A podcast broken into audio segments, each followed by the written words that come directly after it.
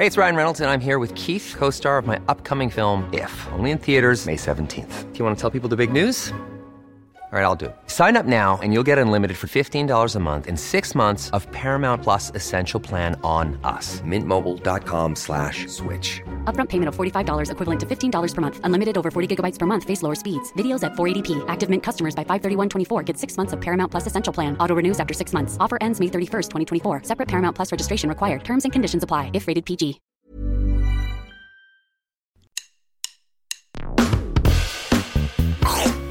Allez, mange mon œuf. Mon œuf, il était parfait. Et le chef, il a gobé comme un flambi. Il est allé nous chercher un accessoire du Moyen-Âge, le flambadou. Je vais aux toilettes. Oh le con. Mais la frite, c'est de la pomme de terre, nom de C'est de la pomme de terre 30 secondes. Alors attends, qu'est-ce que j'ai là? J'ai un truc dur. Ça coûte, euh, c'est grave, un petit goût salé. T'es sûr que t'as pris du sucre? J'ai pris le gros sel à la place du sucre gasson. Tu veux rentrer chez toi? J'ai pas envie de rentrer chez, toi? Je veux pas rentrer chez moi Il est parti. C'est la catastrophe. J'ai fait fumer ma Saint-Jacques durant 72 heures avec la peau de mes couilles. 3, 2,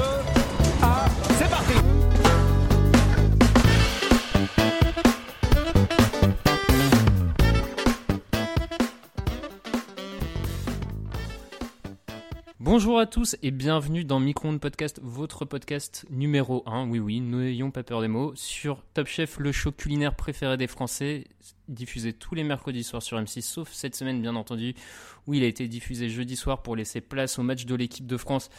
Assez piteux, messieurs, euh, sans même dire qui vous êtes, je vous laisse euh, un avis sur le match de l'équipe de France de mercredi Ah, moi j'étais déçu qu'il déplace Top Chef pour ce genre de choses, hein. clairement. J'aurais préféré voir Top Chef. Ah, il y avait plus de spectacles sur Top Chef que sur la pelouse du match, ouais. Et ben voilà, on est bien d'accord. Donc vous les aurez sans doute reconnus maintenant, vous commencez à en avoir l'habitude. Avec moi cette semaine, cette semaine à mes côtés, Lucas. Salut Lucas. Salut tout le monde, salut, salut. C'est bien qu'on fasse ça euh, quasiment 24 heures après euh, l'émission. J'ai j'ai eu le temps de, de digérer tout ce qui s'est passé. On aura l'occasion d'en parler, mais il me fallait, il me fallait quelques heures pour digérer tout ce qui s'est passé hier soir. Ah, je, je, je te contredirai pas là-dessus. Et avec nous cette semaine, Nelson. Salut Nelson. Salut Raphaël, salut Lucas, bonjour à tous. Bon, alors vous commencez à en avoir l'habitude. Au menu de cette semaine, on revient sur les deux épreuves de la soirée. Oui, puisqu'il n'y a eu que deux épreuves avec une sorte de fusion entre la deuxième épreuve et la dernière chance. On y reviendra bien entendu vu euh, comment ça a fait débat sur les réseaux sociaux comme on dit. Et puis nos top, nos flops. Et enfin le moment que vous attendez tous, je pense, le Power Ranking, notre classement des candidats, forcément chamboulé par tout ce qui s'est passé cette semaine. On se retrouve tout de suite après un petit jingle.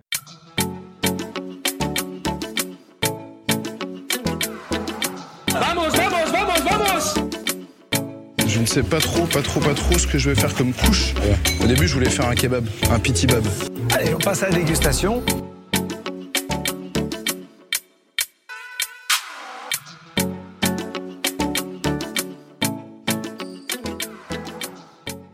Messieurs, alors commençons par la première épreuve. Euh, sur le thème de la street food, alors déjà, commençons peut-être par ça. Messieurs, la street food, ça vous évoque quoi, Lucas? Euh, bah, c'est pas mal, c'est pas mal, c'est moderne, c'est moderne. Enfin, du moins de faire une épreuve sur la street food, ils en parlent de plus en plus. Il y avait un candidat euh, qui, en parlait, c'était Baptiste, je crois. Euh, c'est moderne. En plus, ils invitent Christophe Pelé qui en fait lui un de ses piliers de sa cuisine. Donc moi, j'ai plutôt, j'ai plutôt aimé. Après, le rendu, on en parlera, a été un petit peu plus décevant, mais l'idée de base de l'épreuve euh, était plutôt sympa. Nelson, toi, la street food, euh, direct, je te dis ça, tu penses à quoi? Euh, bah, mm, moi je suis très street food, franchement, j'ai pas de un plat fétiche en street food, j'adore ça, mais je trouvais ça génial de voir ça dans le gastro, parce, enfin dans le gastronomique avec Top Chef, parce que tu tu vas moins culpabiliser la prochaine fois que tu commandes quelque chose. tu vas te dire ah il, suffit, il me suffit de rajouter un petit peu de ça et ça y est j'ai un j'ai un plat gastro, donc moi je trouvais ça génial pas pensent à toutes ces, toutes ces personnes euh, qui utilisent qui consomment de la street food. Je vois, je vois. Alors, donc, on, on reprend un peu les bases, Lucas l'a dit, donc euh, l'invitation de Christophe Pelé, thème de la street food euh, à faire, à rendre de manière gastronomique. Donc, là, on retrouve un format un peu classique d'épreuve avec euh, une compétition par brigade. Mathias tout seul de son côté, bien entendu, euh, pour les bleus. Léa brigade jaune, violette, etc. On va commencer peut-être, bah, allez, honneur à Mathias, puisqu'il était tout seul. Mathias, qui avait presque l'air heureux, messieurs, d'être tout seul, non? Ou c'est moi? Ah, c'est peut-être la, la, meilleure chose qui a pu lui arriver euh, depuis, quelques, depuis quelques semaines. Ça y est, tout seul, vraiment tout seul. Euh, il, a, il a mangé une énorme pression de, de Filou euh, juste, avant, juste avant le début de l'épreuve. incroyable. il s'est dit, bon, la pression, Allez, corrigez-moi, messieurs, mais je crois qu'il lui dit si tu gagnes pas l'épreuve euh, aujourd'hui, ça sert à rien ou quelque chose comme ça. Je me suis dit, bon, un, peu comme à l'image de, la première fois euh, ou la première épreuve ou les premières émissions où il avait mis une pression. Euh, manifestement, ça lui a réussi. mais oui, c'est vrai que tout seul, bon, au moins il peut, voilà, on va dire qu'il peut laisser exprimer sa créativité tout seul pour être politiquement correct. Moi, je trouve qu'il a jamais, il a jamais été aussi bon que quand il est tout seul au final, parce que les épreuves où il m'a marqué, bah, c'est quand, c'est quand il est tout seul. Et donc là, lui se retrouver euh, vraiment mener sa barque sans personne à côté. Euh, tu sentais qu'il était heureux. Et puis euh, comme tu dis Lucas le coup de pression que lui met Chevez au début c'était mais c'était délicieux quoi. C'était parfait. Ouais ouais un, bon gros moment d'acting comme Philippe c'est le faire maintenant et un des seuls à peut-être le savoir le faire à peu près correctement hein, parce que ça reste pas un Oscar. alors pour, pour digresser un petit peu, bon, et forcément, il y, a des, il, y a des, il y a des émissions après Top Chef d'hier euh, ils font ça à chaque fois avec les grands duels. Et puis il y a les meilleurs moments de Top Chef. Et, euh, et sur quelques saisons précédentes, je crois que c'était la 6 ou la 7, on entendait Michel Saran qui faisait la voix off. Euh, je peux vous dire, et je ne sais pas si vous avez l'occasion d'écouter, mais il a énormément progressé quand même sur la voix off. Parce que euh, il, est, il est pas mal maintenant, je trouve. Euh, mais avant, oulala, oulala, oulala. Et, et, du coup, ça joint, ça joint ton, ton, point où tu dis que en acting, je trouve que Michel Saran et, Paul Perret aussi, ils sont, ils sont, ils sont pas mal quand même. C'est vrai, c'est vrai. Euh, donc on revient sur Mathias qui nous a proposé une revisite, on va dire ça comme ça, du fish and chips. Nelson, t'en as pensé quoi de cette recette euh, Appétissant ou pas bah, Moi de base, le fish and chips, c'est vraiment un plat que j'affectionne et, et que j'aime bien. Donc, quand il a annoncé qu'il partait sur un fish and cheese, j'étais encore plus, euh... j'ai encore plus d'attente, on va dire. Mhm. Et euh, je trouvais qu'il y avait des, il y avait clairement des idées qui étaient très intéressantes, notamment amener le, ce petit côté frais avec les, euh, avec euh, les, euh, les, les, couteaux, ah, les fruits de mer, oui les couteaux, les fruits de mer. Je trouvais que c'était un twist qui était intéressant. Il y avait une bonne, un bon liant sur le côté mer franchement, c'est une assiette qui m'a plu, honnêtement. Alors, donc ça, Nelson l'a dit, effectivement, je, le rejoins, c'était plutôt euh, intéressant, la revisite, on va dire, du, fish and chips de Mathias, même si l'assiette, hein, et on l'a vu tout de suite, euh, il a eu la chance de passer sur l'assiette, à mon avis, ça s'est joué pas si loin, parce que c'était un peu fouillé, le coup des arêtes dans, le bol. Ouais, j'ai oublié de le dire, c'est ça. C'est par, par contre, ça manquait clairement de visibilité au moment du dressage et bah, il manque, je trouvais ça trop fouillé pour une, une assiette qui est censée être street food où c'est minimaliste à, l'extrême normalement. Ah bah je vais te dire le truc de street food, donc le cerf, il y, a un truc d'arrête euh, comme ça, le fish and chips, je le renvoie vite fait à, Brighton et puis c'est réglé. Euh, bon, après, écoute, c'est comme ça. Ensuite, donc Mathias, on va le dire tout de suite, donc remporte. J'ai l'impression que c'est lui qui remporte cette épreuve. Hein. De mémoire, il est quand même choisi en premier, même s'il y a deux qualifiés à la sortie de cette épreuve. Donc voilà, on va dire que c'est lui qui est choisi. Les numéros 2 de cette épreuve, c'est la brigade violette. Alors là, on a eu un peu une sorte de mélodrame. Lucas, qu'est-ce qui s'est passé là entre ah, euh, Sarah et Baptiste? Les mélodrames, c'est pour moi. Euh, non, c'est vrai qu'on a eu l'impression. Bah, alors voilà, Sarah n'était pas forcément dans cette brigade au début. Euh, elle était rouge, elle est passée violet. Il faut qu'il commence à, à s'appréhender, à se connaître. Euh, bon, même si je suppose qu'en dehors des épreuves, ils, se connaissaient, mais euh, c'est vrai que ça avait pas l'air de, de matcher beaucoup. Je sais pas lequel des deux, Baptiste a eu l'air d'avoir mis euh, de l'eau dans son vin à ce moment-là. Il a eu l'air d'être surpris surtout.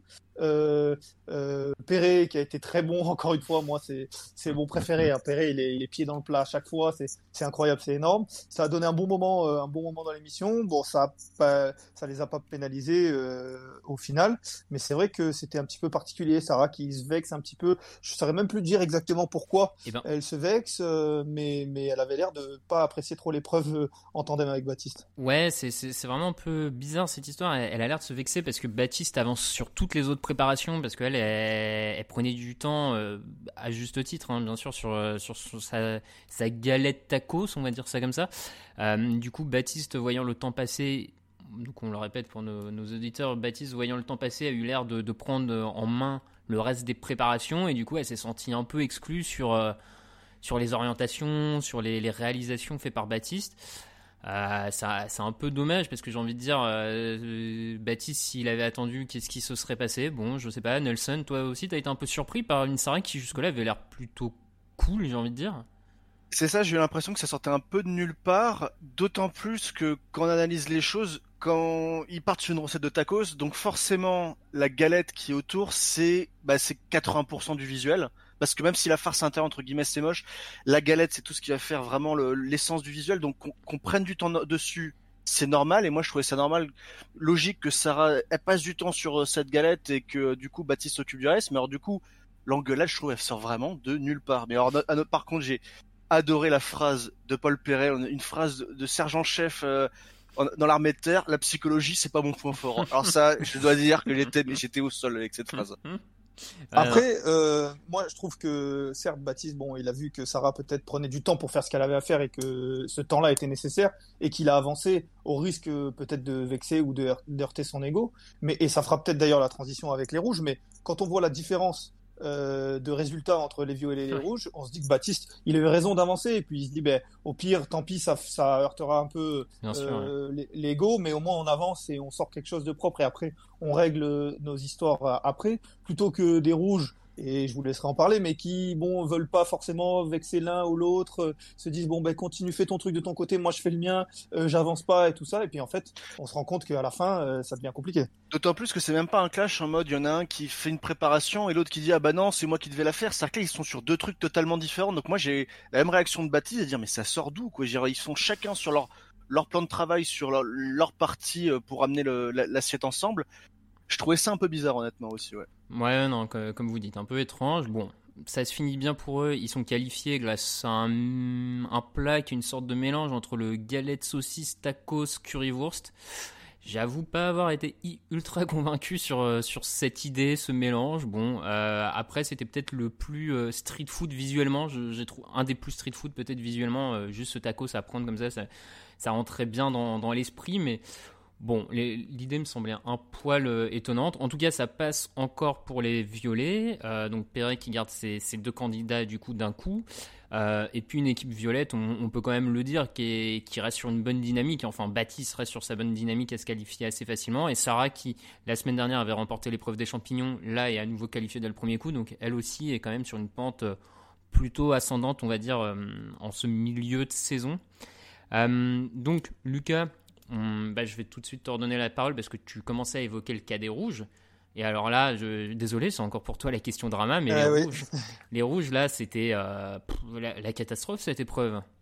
En fait, il euh, n'y a pas eu de drama et peut-être qu'il aurait dû en avoir un en fait. C'est vrai. C'est-à-dire qu'il y en a un des deux qui aurait dû dire euh, écoute, on fait ça on fait ça et puis on, et tant pis et puis quitte à ce que ça explose après ou qu'on voit pas ou qu'il y en ait un des deux qui soit un petit peu vexé mais en fait il aurait fallu et là ils ont essayé de ménager un peu la chèvre et le chou les deux euh, on fait ça moi je pars sur ça et, ce qui était incroyable, c'était de voir Hélène Darroze derrière, qui là, j'ai l'impression, alors je sais pas si vous étiez du même avec moi, qui sortait totalement de la télé et qui était vraiment très sincère. À un moment, elle lâche un putain, mais il, est, il vient du cœur. Il vient vraiment de putain, qu'est-ce qu'ils me font? Et on sent que ça vient vraiment du cœur. Euh, elle était, je, l'ai trouvé en tout cas stressée, mais vraiment stressée. C'était pas joué, c'était pas comme on le dit. Des fois, c'est il y a un petit peu d'acting. Là, c'était vraiment stressé. Vraiment, elle se demandait vraiment ce qu'il faisait. Euh, je l'ai trouvé très sincère, ce qui l'a rendu presque sympathique. Euh, j'ai dit presque, mmh. mais mais en tout cas, ouais, c'est vrai que ça a donné quelque chose à la fin. Au final, ils s'en sortent pas trop mal vu que ce qu'on voit. Euh, ils sont éliminés, ce qui est presque logique, mais au final, ils s'en sortent pas trop mal en termes de visuel, je parle. Ouais, ils s'en sortent pas trop mal. Euh... Après, bon, euh... moi, pour revenir sur Hélène Darroze, alors moi, je suis d'accord sur le fait qu'elle était, sa réaction était sincère, mais d'un autre côté, je trouve qu'à aucun moment, elle prend en main un peu la brigade pour leur dire non mais réfléchissez. J'ai l'impression qu'elle était elle était trois mètres derrière en disant ah mais ils sont en retard mais c'est pas bien vous êtes en retard là mais oui ils le savent qu'ils sont en retard. C'est pas ça qu'ils ont besoin d'entendre ils ont besoin d'entendre un autre discours.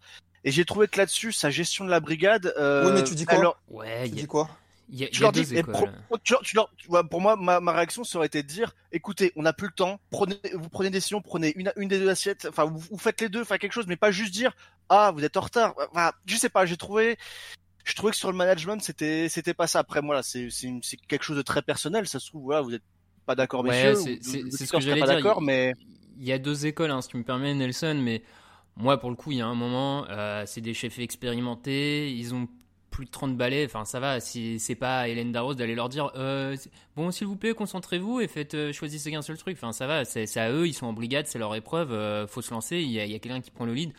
Et moi je l'ai trouvé plutôt sur le coup, en plus elle les a quand même alertés, attention vous faites quoi? Ils sont incapables, ils continuent en mode chill, claquette à la plage. Bon bah écoute, euh, vas-y, euh, enfonce-toi. Et d'ailleurs, je trouve que ça, ce qui conforte un peu l'idée qu'elle était dans ce style de management, c'est à la fin, quand, quand il y a le résultat et qu'elle dit, bah ils peuvent s'en prendre qu'à eux-mêmes. Il y a un moment, ils étaient face à leur destin, ils sont pas capables de, de se concerter pour réfléchir. Bah tant pis. Enfin, ouais, après, je sais pas, mais j'ai en, j'ai en tête, euh, c'était l'épisode de la frite de la pomme de terre de Michel Saran, c'était l'an dernier, l'an dernier, si je dis pas d'erreur. Il voit que son équipe, voilà, il, il voit que son équipe va dans le mur. Il fait pas comme Darroze à rester derrière et dire, mais non, mais c'est pas bien. Je m'en souviens très bien. Il les prend tous, il dit, écoutez-moi les gars. D'ailleurs, il dit, écoutez-moi les gars, là vous y êtes pas. Il faut trouver une solution. Il réunit tout le monde, il prend 30 secondes, il pose les choses. Là, juste dire le message comme ça, alors pendant que les... limite Mohamed et, euh, et euh, a l'impression qu'ils pas qu'ils s'en ils s'en foutent, mais ils continuent à bosser à côté. Voilà, je sais pas. Moi, j'étais plus, je ressens, voilà, je, réagis mieux au management de Saran l'an dernier sur à peu près un même problème au final. Je réagis mieux à ce type de management. Après, voilà, c'est quelque chose de très personnel. Hmm. Ouais, euh, non, effectivement, t'as raison. Assez personnel là-dessus. Lucas, cette idée de shawarma, euh, céleri, ananas, ça, ça te tentait? Ouais, ouais, ouais, pourquoi pas, ouais, ça me tentait. Il y avait tous les, en effet, il y avait tous les codes, en tout cas, euh, du, du, shawarma, du, du kebab, euh, selon de quel pays il vient, mais, mais euh, il y avait tous les codes, il y avait la broche, il y avait, quand c'est vrai que quand il est coupé, ça ressemblait quand même à, à, voilà, à 4 heures du matin, pardon, je dis vague, mais, mais, non, mais voilà. On le connaît tous, ce kebab-là, t'inquiète pas. voilà, voilà. Le coup de fringale, le coup de fringale, voilà. non, j'ai trouvé qu'en tout cas, ça, ça ressemblait, il y avait, alors les goûts, bon, forcément, on peut pas savoir, mais, mais euh, l'idée était bonne, le visuel, en tout cas de la broche, euh, était pas mal. Après, je sais que certains se sont offusqués de voir un kebab végétarien. Mhm. Moi, ça me dérangeait pas. Moi, ça me dérangeait pas, et, j'aurais eu envie de le goûter, ouais. Ouais, ouais, je te rejoins, je trouvais pas ça dérangeant, je trouve que c'était même dans l'esprit un peu de, de l'épreuve. Euh, pour moi, c'était vraiment la meilleure idée de réinterprétation d'un kebab. Tu aurais sorti un autre kebab avec un autre style de viande, bah, ça avait vraiment zéro intérêt à mon sens. Donc, si tu pars sur le kebab, fallait partir sur quelque chose de, totalement différent de, l'image que tu as du kebab, donc c'est-à-dire sur du végétal. Donc à partir de là, euh, le, alors céleri, je sais pas si c'était le truc le plus sympa gustativement, mais après je pense qu'en termes de, rendu, de matière, c'était peut-être un des plus intelligents. Bon, c'est le choix qu'ils ont fait. Ça passe pas donc pour les rouges. Euh, moi j'avoue que j'étais un peu surpris parce que je trouve pas le visuel à la fin si raté que ça. Nelson, t'en penses quoi?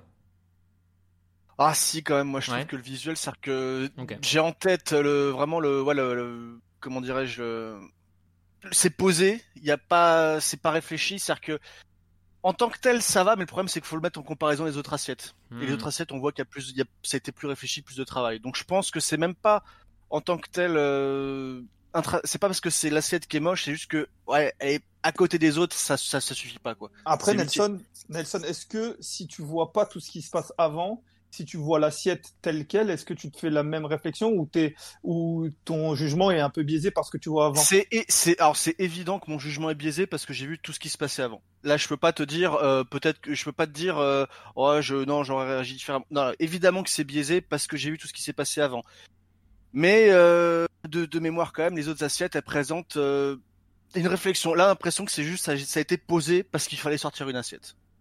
Après, oui, évidemment, j'ai vu, on a vu tous vu ce qui s'était passé avant, hmm. donc mon avis est biaisé, mais c'est le ressenti que j'ai, c'est qu'on a posé ça dans l'assiette et puis advienne que pourra. Là où les autres, il y a une réflexion, qu'elle soit bonne ou mauvaise, mais il y a une réflexion. Oui, oui, non, ça, ça s'entend. J'avoue que sur le moment, j'étais un peu, euh, moi, je, trouvais ça un peu décevant comme visuel, et après en le revoyant, je me dis, bah en fait, c'était quand même pas si mal, donc bon. Ah, clairement, moi, je m'attendais à pire. Je m'attendais à ce que ce soit vraiment quand bah, on voit le, montage, je me dis, mais ils vont juste poser la farce, l'ananas là en plein, en plein au centre de l'assiette, sur rien. Ça allait. Vu ce qui s'est passé, ça va. Mais ça suffit pas quand même. Non, non, effectivement. Bon, comme tu le dis, ça suffit pas, et donc les rouges sont envoyés en épreuve suivante. Et c'est le même sort qui a attendu euh, une de nos brigades favorites, peut-être, notre duo jaune, Arnaud Thomas qui eux sont partis euh, sur un nugget euh, composé d'un mélange terre-mer. De mémoire, c'était de la caille et Du cabillaud. et du cabillaud. Bon, avec deux condiments à côté. Alors, Lucas, je sais pas ce que t'en penses. Visuellement, ça faisait effectivement très street food. Même le, côté journal, je trouve ça bien vu. Ça, c'est, les marqueurs, les, clichés un peu du, du street food. Après, c'est vrai que pour une fois, peut-être en termes d'idées, c'était pas, pas incroyable. Enfin, toujours facile de dire ça, hein, mais je sais pas, ça m'a pas. Je trouve que ça envoyait pas tellement du rêve, quoi.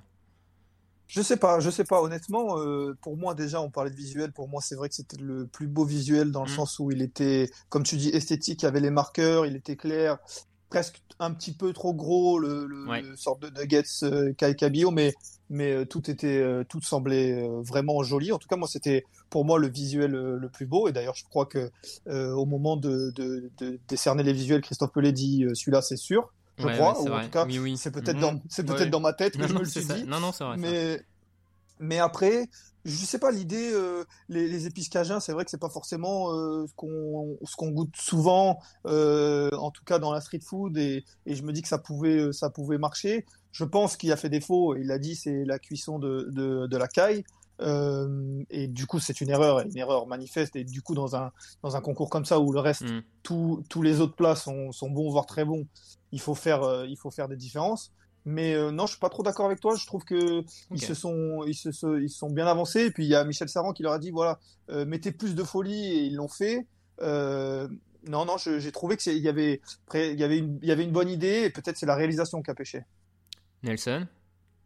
Alors, ça va pas être très intéressant pour le débat, mais en fait, je suis totalement d'accord avec Lucas. C'est que déjà Mm, visuellement, mm. c'est clair et net. C'était la plus belle assiette qui a été présentée à cette épreuve-là. Oui, oui, c'est- Ça, c'est euh, pas de discussion possible. Et puis après, comme a dit Lucas, c'est qu'à ce niveau de compétition, une assiette où il y a un problème de cuisson, même si c'est des bonnes idées et tout ça, moi ça me choque qu'une une assiette soit qualifiée si c'est un problème de cuisson en huitième semaine de Top Chef. Vu ce qu'ils attendent des candidats, c'était pas possible qu'ils passent sur euh, vu le problème de cuisson qui était évoqué. Maintenant, je trouvais que c'était une assiette qui était intelligente, qui donnait. euh, Moi, moi, ouais, c'était une assiette qui me plaisait. Et puis encore une fois, visuellement, c'était, euh, c'était à fond, à fond dans le thème. hein. Oui, oui, non, mais je, je, je vois ce que vous, vous voulez dire. En fait, je pense que quand moi je dis que j'ai été euh, un peu déçu, pas pareil. Ouais, je sais pas si le, le terme déçu est le bon, mais ça aurait pu être d'ailleurs un, un peu mon flop, mais on, on y reviendra parce que je pense qu'il s'est passé Hmm. d'autres choses bien plus importantes à ce niveau-là. Mais moi, à titre personnel, j'ai été plutôt déçu par cette épreuve en fait de la street food. Il y a rien qui m'a fait euh, vraiment envie, qui, qui m'a donné l'eau particulièrement à la bouche.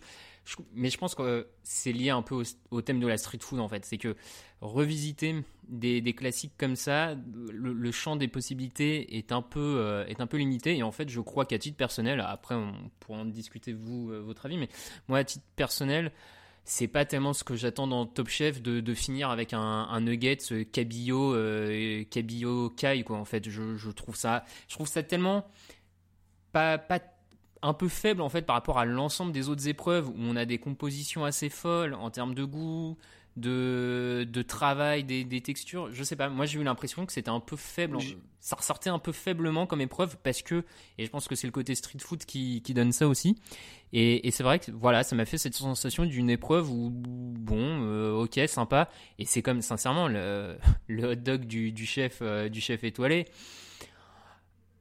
Je sais pas vous, mais moi, je, j'arrive là-bas, je me retrouve avec un pain, un pain levain avec une saucisse de homard, euh, de langoustine. Ok, cool, mais putain, Je j'en attends je plus, vais- quoi. Je, je vais vous dire que- quelque chose, messieurs, vous me direz si vous êtes d'accord ou quoi avec moi. Cette épreuve-là de la street food, ils la font il y a 10 ans. Une des premières saisons de Top Chef, on aurait tous été putain ouais c'est génial et tout. Le truc c'est qu'en fait depuis 10 ans, je trouve toute la décennie 2010, la street food c'est vraiment démocratisé, vraiment répandu partout euh, dans les villes ou quoi. Ce qui fait que de base en fait juste aller dans des petits restos, tu peux trouver des idées que tu auras goûté toi-même tu te diras putain c'est ouf, c'est génial. Ce qui fait que quand tu vois Top Chef des mecs qui on leur de- demande de retravailler le cœur coulant, bah moi le seul cœur coulant que j'ai mangé, c'est un cœur coulant surgelé, donc j'y connais pas grand-chose mais la street food, forcément on y connaît tous on s'y connaît tous quand même beaucoup plus. Donc on est beaucoup plus exigeant et on est un peu plus euh, un peu plus déçu parce que aussi c'est un domaine de, de la de la gastronomie de la- qui s'est répandu et que tout le monde a pu toucher à un moment dans sa vie et donc forcément euh, on peut être un petit peu déçu. Donc je, re- je rejoins un petit peu ton avis honnêtement. Très belle, euh, très, juste Lucas, je- très belle analyse Nelson, je pense que tu as touché juste Lucas. Ben non, c'était c'était exactement ça pour aller dans son sens. C'est c'est vrai qu'en fait, quand on regarde Top Chef, globalement, on a envie de rêver, de se dire des choses déjà qu'on est incapable de faire Mm. et qu'on goûtera pas beaucoup dans notre vie. Euh, et quand on voit un, quand on voit la street food qui est revisitée, alors oui, il y a les goûts en fait, qu'on forcément des goûts que que dont on serait pas habitué, mais quand on regarde, ben, par définition, on n'a pas les goûts. Donc on a que le visuel d'un kebab, le visuel d'un nugget, le visuel d'un de choses comme disait Nelson euh, très justement qu'on connaît qui du coup ne nous font pas rêver visuellement par rapport à d'autres choses euh, qui sont euh, qui sont incroyables euh, qui font dans les dans, dans tous les épisodes. Et du coup c'est vrai que ben on se dit quand, à partir du moment où on le goûte pas parce que je pense que si on le goûtait, ce serait Mm. différent. Mais à partir du moment où on le goûte pas, Mm. eh ben du coup, en tant que spectateur, et comme dit Nelson, c'est la street food, bah, c'est devenu, c'est plus quelque chose, euh, c'est plus une contre-culture, c'est plus quelque chose euh, divergent, c'est mainstream quoi. Maintenant, Mm, euh, c'est quelque chose euh, qui, qui existe partout, euh, tout le temps. C'est plus réservé à, à une culture ou à ou à, à- une catégorie de, de personnes. Donc en fait, euh, c'est vrai qu'on connaît beaucoup et, et ça marchait pas très bien cette épreuve. Je suis d'accord avec vous. Je pense qu'en fait cette épreuve de street food, elle est faite pour les gens qui ne mangent jamais de la street food en fait. Ouais, de la même façon, quand, quand un top chef, ils font l'épreuve des enfants et qu'ils vont leur man- faire manger des abats Mm. en faisant de la friture, et tu vas dire, ah ouais, là, ok, je suis d'accord pour manger des abats parce qu'ils sont en friture. Là, ils ont fait de la street food gastro pour ceux qui ne mangent pas de, street food, donc qui diraient, ah bah non, mais jamais j'irai manger dans un kebab ou. Ouais, ouais, en fait, cette épreuve, elle est pour ceux qui n'ont jamais eu leur kebab de 4 heures du mat en sortie de boîte. Voilà. Ou alors il aurait, vu. il aurait fallu regarder ce, ce- cet épisode à 4 heures du mat. Alors là, peut-être que, ouais, on aurait changé d'avis. Peut-être, peut-être, qui sait. Alors du coup, donc on a notre brigade jaune qui euh, rejoint les rouges euh, en deuxième épreuve, hein, puisqu'ils sont éliminés. Donc on passe à la deuxième épreuve. Là, Stéphane Rothenberg nous l'annonce, euh, une épreuve qui va tout changer, tout est remis en jeu. Alors, messieurs, ce que je vous propose, on reviendra plus tard dans l'émission sur le format même de l'épreuve, les règles, ce qu'il en a découlé. On se garde ça pour un tout petit peu plus tard. Là, on va vraiment plutôt essayer de, euh, de s'attacher plus à la réalisation des candidats, à ce qui a été fait. Donc, alors, pour juste redonner le contexte, on a nos quatre candidats, donc les deux rouges et les deux jaunes, qui s'affrontent individuellement. Ils sont rejoints par deux anciens candidats qui peuvent tenter leur euh, chance pour regagner une place dans le concours. Donc, on a Bruno et Pierre qui ont été choisis. Alors là, on apprend que ça a été choisi par les chefs. Ce sont eux qui ont fait ce choix. Juste là-dessus, sur le choix, est-ce que ça vous semble logique le choix des chefs euh, sur deux candidats qui avaient l'air d'avoir plus de potentiel peut-être et qui étaient passés un peu à côté au mauvais moment, Lucas? Oui, oui, oui, bah, on n'a qu'à regarder euh, égoïstement euh, nos power rankings, nos classements de ces dernières semaines. C'est deux, deux candidats qui sont éliminés alors qu'ils sont relativement hauts, voire très hauts dans nos, dans nos classements. Alors après, les chefs voient des choses que nous, on voit pas. Mais, euh, mais c'est vrai que bon, Pierre, je pense qu'il n'y a pas forcément de débat. Je pense qu'il se fait éliminer sur une erreur. Il passe à travers euh, euh, sur la dernière chance, mais je pense qu'il méritait d'aller plus loin. Euh, et Bruno, c'est pareil. Je suis en train de réfléchir aux autres candidats qui ont été éliminés et je vois pas non plus vraiment qui euh, n'est pas là et, et, et c'est pas scandaleux quoi. Je sais pas ce qu'en pense Nelson, mais, mais pour Ouais, moi c'est assez logique. Je suis assez d'accord. Maintenant, je pense qu'il faut prendre aussi en compte. Alors, je sais pas, je connais pas tous les détails de les détails du tournage de l'émission, mais on est, c'était tourné pendant la période un peu Covid, machin. Est-ce qu'il n'y a pas des candidats qui étaient rentrés chez eux, qui ils peuvent, pouvaient pas rappeler? Je ne sais pas. Il y a peut-être des choses qui ont, Ils avaient pas leur test dire. PCR. ils avaient pas le test PCR, voilà, ils pouvaient pas circuler. Mhm. Mais euh, mais après voilà, sur sur le choix présenté comme ça, bah oui, Bruno et Pierre, c'est ceux qui parmi les éliminés avaient le plus fort potentiel, donc oui, euh, choix logique. Ok, donc on est d'accord là-dessus. Du coup, on a six candidats qui s'affrontent sur une épreuve proposée par le, père et fils meilleur euh, de euh, chefs euh, triplement étoilés, si je dis pas de bêtises, euh, du côté de la Savoie, qui propose une épreuve assez originale, j'ai envie de dire. En tout cas, j'ai pas souvenir d'une épreuve comme, ce- enfin, ce thème-là dans Top Chef. Un dessert autour du lait. Bon, voilà, donc le lait. Nelson, grand amateur de boissons lactées. Ah bah oui, moi je moi j'habite en Haute-Savoie, Ah donc bah voilà. euh, Ah bah, toi, forcément. c'était terrain, euh, terrain connu, quoi. C'est. euh, ce matin, par exemple, je suis allé au marché, j'ai évidemment ramené mon reblochon, mon fromage. euh. Voilà, c'est c'est la c'est la Savoie, c'est les Alpes, c'est comme ça. Donc, euh, mais après oui, c'est le, le le lait, je trouve ça c'est une, une épreuve, euh, un thème très intéressant. euh, surprenant au premier abord, Mm. mais au final assez euh, assez complexe. Ouais, c'est- comme tu dis, assez complexe. On, va y revenir avec chacun des candidats. Donc, du coup, ils doivent s'affronter autour de, ce thème-là. Et on apprend à ce moment-là que c'est les chefs, du coup, qui vont déguster euh, les plats, puisque chacun des, candidats, en fait, la place de chaque candidat est remise en jeu au cours de cette épreuve. Euh, on peut commencer peut-être par le, le- oui, le gagnant, sans, dévoiler tout de suite ce qui va se passer derrière. Euh, un des gagnants, donc, du coup, euh, c'est Pierre.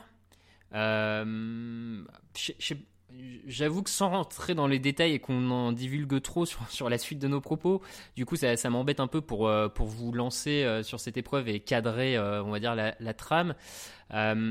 Allez, je, vous- propose, on parle des deux candidats qui essayent de revenir dans le concours. On n'a qu'à commencer par eux et comme ça on, va essayer d'aller sur ce fil conducteur.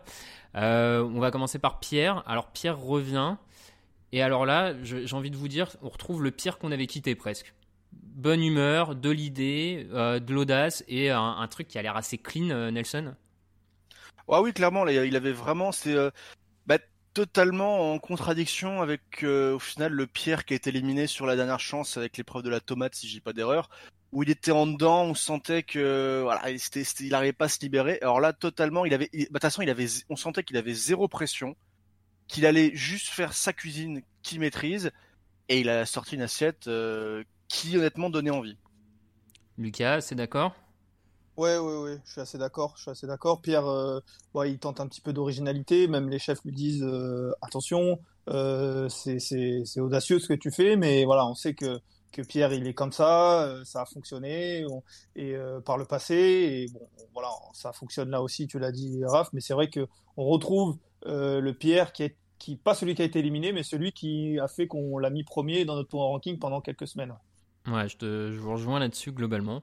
Bon, on, pas forcément sans, sans le goût, c'est c'est difficile d'aller plus loin sur, euh, sur l'analyse, on va dire, du, du plat de Pierre, mais euh, visuellement, c'était clairement un de ceux qui, qui attirait le plus, qui, qui donnait le plus envie.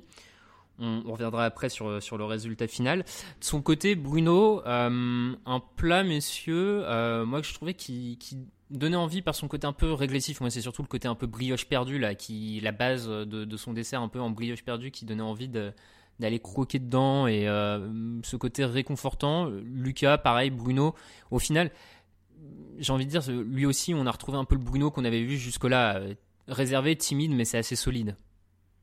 Oui, c'est assez solide. Après, alors je vais être totalement honnête avec vous, je vais sortir, dévier un petit peu de, de ta question, Raph. Mais euh, Bruno, Bruno, c'est celui qui a été euh, vu en dernier, je crois, par rapport au, par rapport à, à tout le monde. Et à partir de ce moment-là, j'avais déjà lâché. Euh, j'ai regardé, attends, j'avais, non, mais, mais, euh, mais Oui. honnêtement, euh, moi le lait, bon déjà, voilà, moi c'est l'inverse de Nelson, je déteste ça. Euh, euh, c'est quelque chose, Je euh, comprends. quelque chose. Voilà, donc j'y arrive pas du tout. Euh, je me suis dit pourquoi pas. Et puis il y avait donc six candidats euh, qui passaient à la suite. Comme ils n'avaient pas de dernière chance, ils les ont fait très longs, j'ai trouvé. Euh, leur chaque Mm. candidat est passé, c'était assez long, voire très long.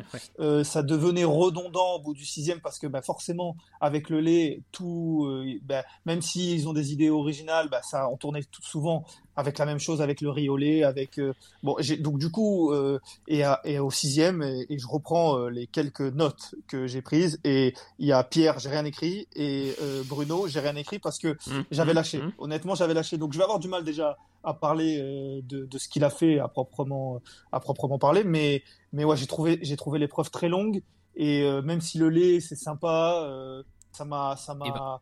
j'ai trouvé ça compliqué Eh ben écoute, c'est Moi, je suis quoi assez d'accord. Ouais, l'épreuve, excuse-moi, Raphaël, l'é- l'épreuve a été un petit peu longue en fait sur le sur chaque sur chaque candidat. Vous avez l'impression qu'on y passait une demi-heure. Euh, ça changeait un peu du rythme habituel de ouais, du- d'une épreuve de Top Chef et euh, et moi pour le coup, euh, je suis pareil. enfin, c'est c'est mon petit coup de gueule, on va dire. C'est pas, j'aurais pu le, j'aurais pu le donner en flop, mais en flop j'ai quand même plus gros. C'est que ça, ce qui m'a un peu énervé dans cette épreuve, c'est qu'au final tous les candidats à chaque fois voulaient tenter le, le truc du régressif. Donc en fait, comme dit Lucas, c'est que la première fois que ça a été dit, j'ai dit, ah ouais c'est intéressant. Deuxième fois, ah ouais ok. Troisième fois, ouais ok, vous faites tous un truc, le bol de céréales.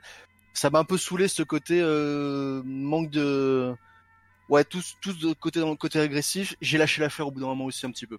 Eh ben, écoutez, messieurs, vous savez quoi? On va pas perdre beaucoup plus de temps, j'ai envie de dire, à disséquer les, plats, les présentations de chacun des, des, candidats. Je vais les résumer de manière un peu rapide pour nos auditeurs, et puis comme ça, on va prendre le temps de parler plus longuement de la suite, si ça vous va. Ça vous va?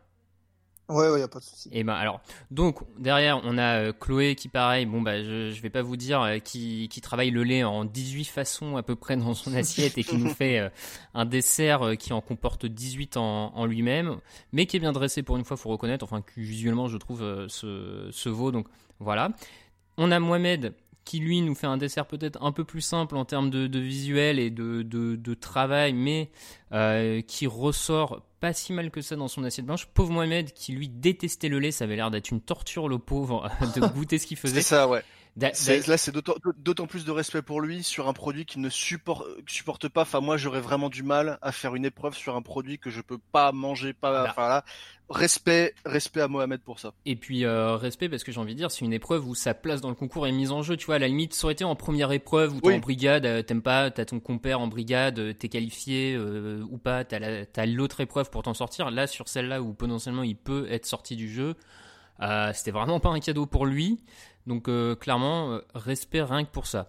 Euh, derrière, on a Thomas et Arnaud qui, je trouve, alors je sais pas ce que vous en avez pensé, mais étaient presque dans le même plat en fait. J'ai eu l'impression de voir deux bols de lait tous les deux, alors un peu différents, mais Lucas, ça se ressemblait un peu, non? On avait l'impression de voir le même truc. Ouais, ouais, ça se ressemblait un petit peu. Après, bah, forcément, hein, comme on dit, euh, du lait, il y a, même s'il y a de la créativité, de l'inventivité, il y a des chances qu'on fasse euh, la même chose. Et eux, ils avaient associé à peu près les mêmes choses, même si bah, il y avait un petit peu de, de mandarine du côté d'Arnaud. Après, Thomas, il a fait un, il, il a, il a pris un risque avec euh, son, son dessert euh, très liquide où on voyait pas grand-chose. Et d'ailleurs, il le répète très souvent. Oui, oui, c'est un parti pris. Mhm. euh, et et j'ai trouvé que, j'ai trouvé que il l'a répété trop souvent, notamment, euh, en tout- après c'est peut-être un effet de montage, mais il a répété trop souvent et notamment durant la dégustation pour que ça soit pas peut-être un regret inconscient. Enfin, je, vais peut-être un peu loin dans, dans le Je suis la assez d'accord. mais mais il disait oui oui bah c'est et, quand- et au fur et à mesure qu'il sentait que bah, peut-être c'était pas un choix payant et, et bah, ça arrive hein, les candidats font des choix et, et, et parfois euh, ça marche pas surtout que Thomas la plupart ont réussi et il se disait peut-être euh, il y avait presque une pointe de regret dissimulée par euh, oui oui mais c'est un choix oui oui c'est un parti pris c'était il le répétait trop souvent j'ai eu l'impression pour que ça soit anodin Alors, comme de dire Raphaël au début, c'est que il est ju il est pro, pro- ah, premier filtre, ils sont jugés par euh, Saran, Etchebest euh, euh, et, euh, et. Darroze.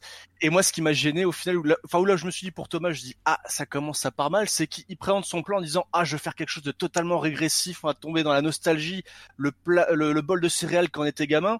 Et là, t'as le, le chef meilleur qui doit avoir la quarantaine qui dit euh, ah moi tous les matins je prends un bol de céréales. Ah c'est raté pour l'effet nostalgique euh, de l'enfance. Et alors je sais pas, est-ce qu'il visait un public qui ne mange plus de céréales depuis euh, 20 ans peut-être, je, je ne sais pas, mais ouais c'est Bah, ce qu'il imaginait, c'est qu'il présentait ça comme quelque chose de. euh, c'est peut-être super bon, je- on l'a pas goûté, mais il présentait ça comme quelque chose de d'ahurissant, de ouais, c'est c'est vraiment un gros risque de prix. Ouais, c'est un bol de lait quoi au final. Enfin, je, je suis désolé, mais moi c'est c'est ce que je voyais à la fin, c'est qu'il y avait il y avait un bol de lait avec des qui avait été infusé au au cornflakes quoi. Ouais, c'est c'est pas non plus l'idée. euh, C'est le, bol, euh, de, c'est le bol de lait que t'as oublié sur ta table du petit-déj et en fin de journée. Voilà. c'est ça. Reviens et les cornflakes sont infusés, plus. quoi. À la limite, c'est Mohamed qui sort ça en disant j'ai pas d'idée, je sais pas quoi, j'ai ouais l'idée du bol de lait, du bol de céréales qu'on a oublié sur la table. Ok, pourquoi pas. Mais faut pas présenter ça comme l'idée révolutionnaire. Quoi. Non, non, mais je, te rejoins plus moins. Du coup, donc on a ces six candidats qui font donc qui nous sortent chacun leur dessert.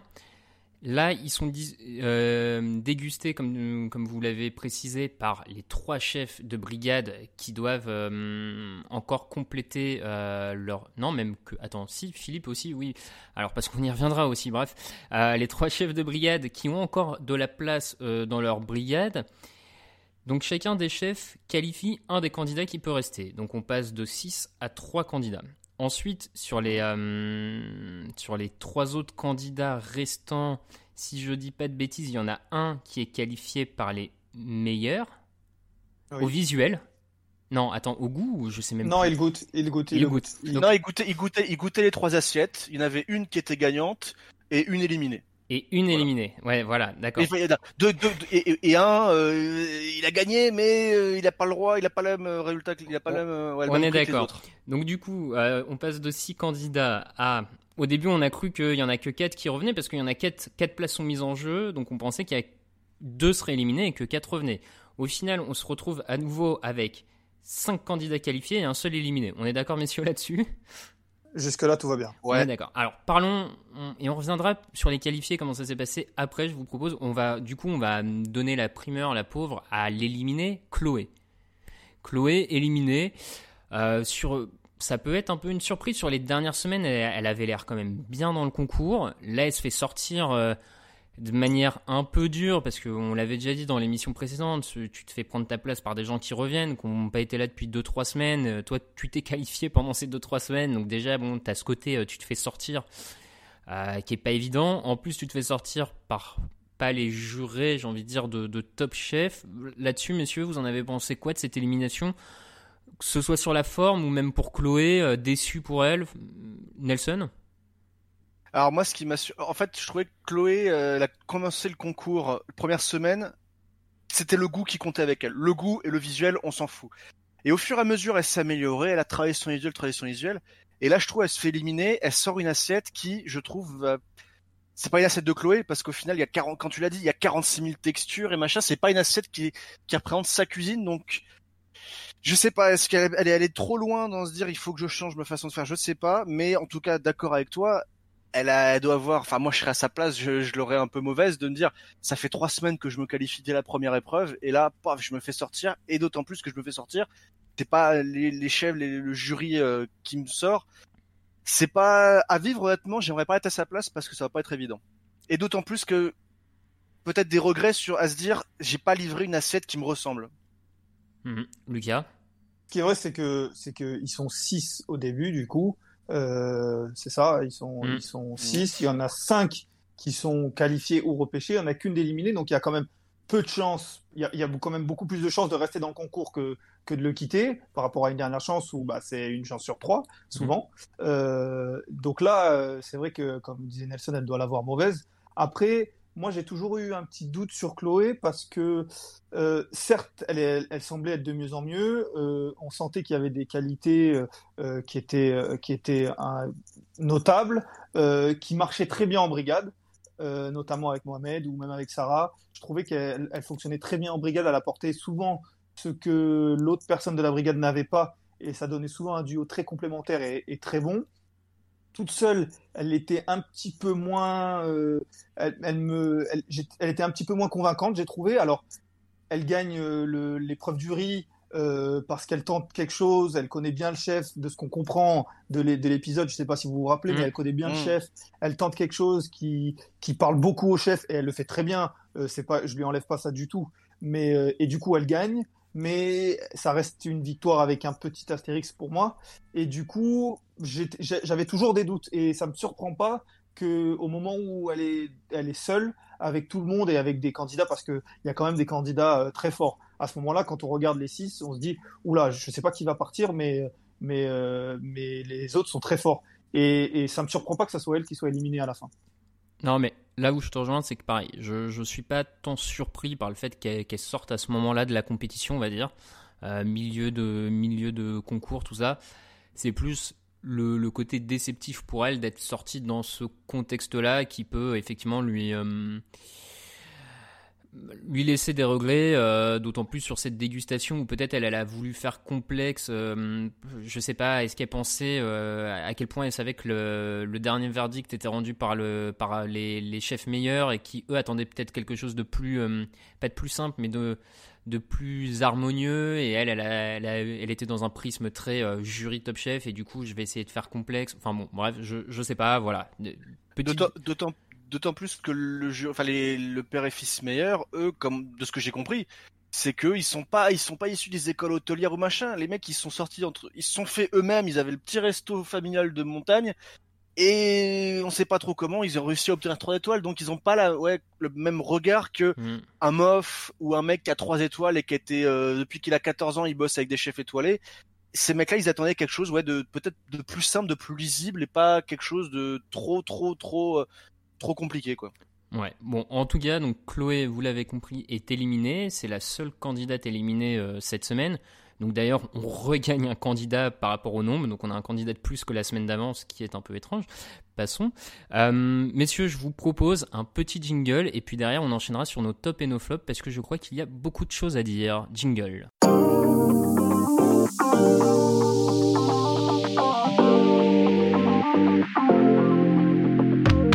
Samuel, c'est le patriarche de la saison, c'est le plus sage.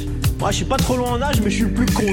Allez, dernière minute Je te demande pas on fait un enfant, non, je te demande est-ce qu'on met du vinaigre dans cette crème de brie ou pas?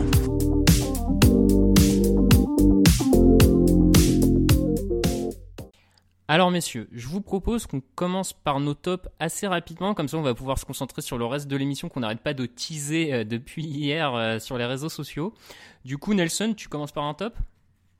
Allez, euh, moi en top, alors même si, comme on a parlé tout à l'heure, j'étais un petit peu euh, réticent, euh, je trouvais le thème de la street food très intéressant parce que, euh, je sais pas, ça montre qu'il y, a, une, prise de conscience peut-être, je sais pas, dans le milieu de la gastronomie que qu'il y a, pas que la grande cuisine des grands restaurants. Et moi, je trouvais que ce, thème de la street food était quelque chose d'intéressant, même si on était un peu déçus, on, l'a dit tout à l'heure. Je trouvais que c'était quand même, moi, c'est mon top qu'on voit ça dans Top Chef. Ok, Lucas Moi, mon top, c'est Mohamed. Vous en avez parlé, messieurs, mais euh, étant quelqu'un qui déteste le lait, j'ai, je me suis transposé à lui pendant toute l'émission. Euh, à chaque fois qu'il goûtait et qu'il avait des hauts le cœur, je les avais avec lui.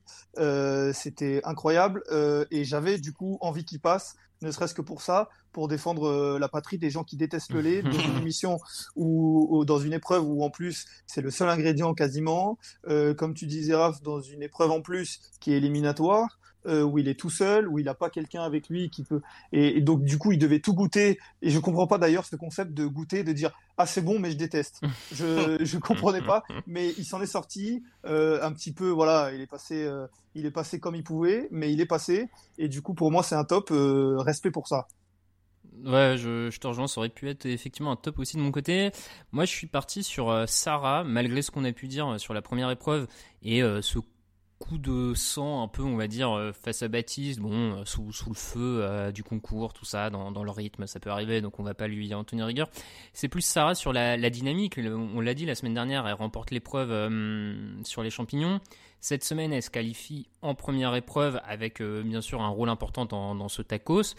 Et puis, je, c'est presque aussi un top en forme de mea culpa, dans le sens que je me rappelle les deux premières émissions, donc émission euh, avant de les avoir vues, émission après les avoir vues, et même on pourrait dire la troisième émission après l'affaire de la salade euh, aux 40 légumes à 2 légumes. Euh, et ben, elle, est en forme, Sarah, et surtout, c'est la dernière candidate, et je pense qu'on l'avait pas vu venir. Je pense qu'on la voyait partir avant Pauline, qu'on la voyait partir avant Chloé peut-être pas avant Charline, mais voilà, et elle est encore là, elle est bien, elle a l'air de s'affirmer de plus en plus dans sa cuisine, dans ce qu'elle fait, donc big up, j'ai envie de dire à Sarah. Voilà, c'était mon, petit top. Euh, messieurs, le flop. Alors là, franchement, celui qui veut tirer à vue en premier, euh, je, le laisse parce que on en a parlé un peu avant. Je pense qu'on a tous le même flop. On va pouvoir en parler de manière différente. Qu'est-ce que c'est que cette dernière épreuve qu'ils nous ont fait euh, Nelson, allez, vas-y. C'est franchement, c'est c'est honteux, comme euh, comme diraient certains, c'est honteux. C'est-à-dire que je comprends pas. C'est-à-dire que Etchebes, il, il, commence les, enfin, il commence cette semaine de compétition. Il arrive, il a un seul candidat, et finalement, à la fin de cette semaine, il se retrouve avec deux candidats. Et Saran, qui avait, qui en avait deux, il en a plus qu'un. C'était un micmac, mais pas permis. Je regardais l'émission avec ma copine et toutes les deux minutes, on se disait, mais attends, du coup, qui va sortir Il se passe quoi? Et quand on pensait avoir compris, eh ben non, on n'avait toujours pas compris parce qu'ils avaient pensé à autre chose. C'était un enfer à comprendre qui restait, qui allait se, se barrer. C'était, c'était, je sais pas quel cerveau malade a inventé cette épreuve, mais c'était pas possible. C'était très mal expliqué en tout cas. Alors, Lucas, juste avant de te donner la parole, euh, je te demande de me permettre, bref, c'est très mal formulé, passons. Euh, je me permets juste de, de rappeler du coup le, le cadre général de, de, cette seconde épreuve et comment ça se termine. C'est qu'à la fin de l'épreuve, du coup, on a donc euh, Pierre Chomet qui rejoint la brigade de Michel Saran. D'accord? Donc ça, c'est brigade ouais. jaune. On a la brigade violette, il n'était pas là, donc il reste entre eux. Dans la brigade bleue, on pensait qu'il n'y aurait que Mathias parce que euh, Etchebest n'avait plus qu'un candidat et Mathias était qualifié. Eh bien non, Philippe récupère Bruno. Donc la brigade bleue repasse à deux candidats. Saran n'a plus qu'un candidat. Euh, Thomas, lui, rejoint la brigade rouge d'Hélène Darros, qui, elle, perd Mohamed et, Chloé, mais elle récupère Mohamed en le repêchant. Donc ça nous fait une brigade rouge avec Thomas et Mohamed. Super duo, d'ailleurs, on pourra y reparler dans les semaines à venir. Je pense que c'est un duo qui va être sympa à suivre. Et pour clôturer le tout en forme de chapeau final, Arnaud reste tout seul en brigade solitaire. Euh... Tu peux répéter, s'il te plaît? Je me suis arrêté à Pierre Chaumet qui va chez Michel Saran. Euh, j'ai rien compris. Bah oui, non, mais c'est ça le truc. c'est Et Lucas, je vais te lancer là-dessus parce qu'on est quand même sur un, un, délire où avant Michel Saran a encore ses deux candidats choisis dans le concours, mais ils ne sont plus avec lui. Il se retrouve avec Pierre qui a été éliminé en semaine 4. Lucas, vas-y, je. ouais, non, c'est incroyable. C'est incroyable. Euh, avec en plus, du coup, il y a quand même des brigades. Bah, du coup, Pierre est tout seul. Du coup, Arnaud est repêché, mais lui aussi va être tout seul, alors que la logique aurait peut-être voulu qu'il aille euh, dans une brigade pour la compléter. Et du bah coup, bah, ce serait, ça aurait été les jaunes. Euh, et en plus, il serait revenu dans. Donc, du coup, c'est vrai que c'était totalement incompréhensible. Mais en fait, moi, et c'était mon flop, euh, et, pourtant, j'adore Pierre, je suis ravi qu'il soit revenu, j'aime bien Bruno aussi, mais je, ce concept de faire revenir des candidats qui ont été éliminés, je trouve ça euh, très euh, injuste, euh, c'est le moins qu'on puisse dire, parce que même si les mecs sont très bons, et je pense qu'ils méritent leur place, et ils doivent la gagner quand même sur une épreuve où il y a tout le monde, mais ils, esquivent, entre guillemets, quelques émissions, je sais plus combien exactement pour les deux, mais on va dire au moins deux ou trois chacun, mmh. où ils peuvent être éliminés, ils reviennent dans le concours euh, je, trouve, ça très injuste par rapport aux autres, par rapport à certains qui se font éliminer après. Euh, oui, certes, Pierre euh, avait, un gros potentiel. Certes, il est passé à travers une épreuve peut-être, et c'était pas celle qu'il fallait qu'il loupe. Mais pourtant, il a loupé. C'est le but d'un concours. On regarde tous des sports où où il y a des favoris, et ben des fois ils passent à côté d'un match, ils se font éliminer, et on se dit et si et si. Mais c'est le but du sport et c'est le but de cette émission de se dire mais je trouve ça dommage de faire revenir un candidat. Alors je comprends, euh, c'est le suspense, c'est voilà, il y en a certains qui méritent, d'autres qui méritent un peu moins, mais mais voilà. Et, du coup, déjà de ce concept-là, euh, j'étais un peu gêné. Et bon, ben, c'est ça qui donne ensuite euh, le micmac. Euh, mais moi, c'est le fait de faire revenir ces candidats. Je sais que c'est une, c'est, une historique de Top Chef, mais, mais ça me gêne, quoi. Alors, je, suis assez d'accord. Du coup, je me mettais à imaginer un mec qui est éliminé en semaine 2 à Roland Garros et qu'on fait revenir pour une demi-finale en mode Ah, t'as gagné le droit de rejouer, de jouer directement en demi-finale.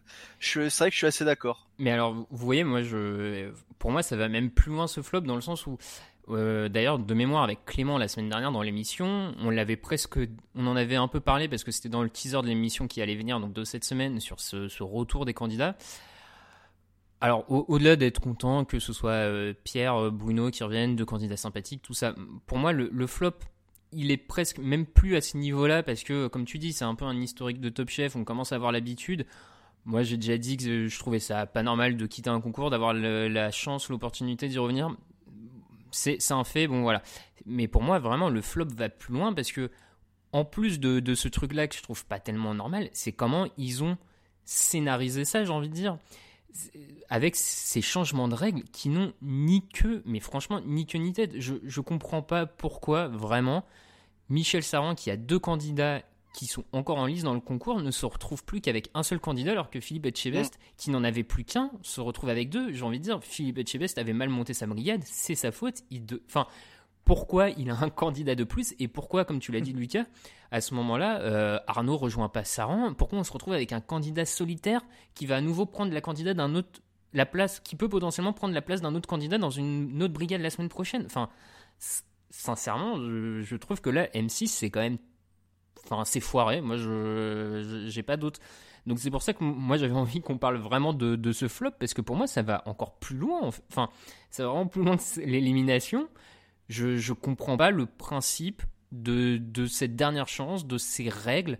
Je je comprends pas. sincèrement, je moi je voilà alors, je suis d'accord avec toi. Tout ce que tu as dit euh, euh, fait sens et, c'est vrai que, que c'est très surprenant. Maintenant, et c'est peut-être pour ça qu'ils l'ont fait aussi, si je me projette sur les, les autres, euh, les, prochaines semaines, ben, je suis excité de me dire qu'est-ce que ça va donner Thomas et Mohamed? Je, me dis Pierre avec Michel, ça peut être sympa. Je me dis Arnaud tout seul, s'il y en a peut-être un qui doit être tout seul, qui peut faire le show tout seul, sans, sans chef et tout ça, c'est peut-être c'est peut-être lui. Et du coup, je trouve que c'est vrai que ça redonne une dynamique un peu différente de, de redécouvrir des personnages, de redécouvrir des, des tandems. Je suis pas en train de dire que, que, que je suis ravi que ça se passe. Hein. Je suis juste en train de Mhm. dire que ça redynamise un petit peu, en tout cas ça rebat les cartes. Et du coup, ça donne un petit peu plus de, de, de- de- d'excitation. euh, et c'est peut-être pour ça qu'ils l'ont fait. Oui, non, mais t'as as raison. Nelson, euh, je suppose toi aussi, tu, tu vois le côté euh, redynamiser un peu le, le, le suspense? Ouais, c'est ça, redynamiser, redynamiser le suspense, mais euh, il faudrait pas que ce soit une épreuve qui revienne tous les ans, parce que du coup, dans à ce train-là, moi, je me dis, je suis chef, je suis Etchebest, Saran, machin. Toute première semaine du comp- de la compétition de nouvelle saison de Top Chef, je prends, entre guillemets, sans être méchant, mais des candidats avec pas beaucoup de potentiel, parce que je sais qu'au bout de six semaines, mon équipe, de euh, j'en ai plus qu'un, et ben je me retrouverai deux, deux de meilleurs à la place. Donc, euh, Ouais, ouais, non, faudrait ouais, pas- ça, faudrait pas que ça, que ça reste pour qu'on puisse, il puisse un peu truander le système. Mais clairement, c'est totalement, euh, c'est injuste pour Saran. C'est ça, il, est- il commence à deux et il se retrouve avec un seul candidat. Enfin, à la limite, ce qu'ils auraient pu faire, c'est dire, écoutez, vous mettez tous vos manches entre guillemets, je sais pas, ouais, sur la table, très bien, parce que vous allez peut-être vous les faire reprendre par ceux qui reviennent. Mais si vous, là, vous êtes euh, brigade jaune, machin, si vous restez dans le concours, vous reviendrez dans votre brigade d'origine. À la limite, quelque chose comme ça, c'était peut-être plus acceptable. Et en gros, l'éliminer laisse sa chance à soit Bruno, soit Pierre. Et on complète la, la brigade Bah. d'Etchebest. Donc, les, les- deux qui reviennent, Bruno et Pierre, savent que de toute façon, il y en a un des deux qui finira chez Etchebest. Pourquoi pas quelque chose comme ça? Parce que sinon, ouais, euh, clairement, euh, je suis d'accord avec Lucas. euh, tu peux faire une équipe, euh, une brigade mauvaise en tout début de saison. Tu sais que huit semaines plus tard, euh, tu récupéreras un, un, un, un crack. Donc, euh, De- ouais, c'est totalement injuste. De Après, toute façon, a- oui, c'était ça, mais- juste c'était ça habituellement. Le, le candidat qui revenait, il y en avait qu'un seul qui revenait et prenait la place dans la brigade du mec qui l'éliminait. Donc c'est ça. Pourquoi Enfin, vas-y, Lucas. Mais- Non, mais c'était juste pour apporter de l'eau à votre moulin, euh, parce que je vois que vous êtes parti et ça me plaît, ça me plaît bien. Euh, juste pour vous dire que Michel Saran, il commence avec deux, il finit avec aucun, mais c'est même, c'est même pire que ça, c'est que les trois, les trois candidats qu'il a choisis, Sont Bruno, encore dans le concours? Sont encore dans le concours Non, et oui. plus chez lui. Et ça, c'est incroyable. Non, mais oui, non, mais c'est- enfin, excusez-moi, mais c'est, c'est là, comme tu dis, moi, je pense, euh, pour moi, c'est, c'est le dernier clou sur le, le cercueil euh, de, de cet épisode. C'est les candidats de Saran sont encore en lice. Donc, enfin, il en a plus aucun. Je, moi, je, je sais pas. Je, je, vraiment, là, je, je comprends pas ce qui est. Oui, alors je- j'entends le côté redynamiser peut-être un peu le suspense, le, storytelling en changeant un peu les duos, en changeant les dynamiques.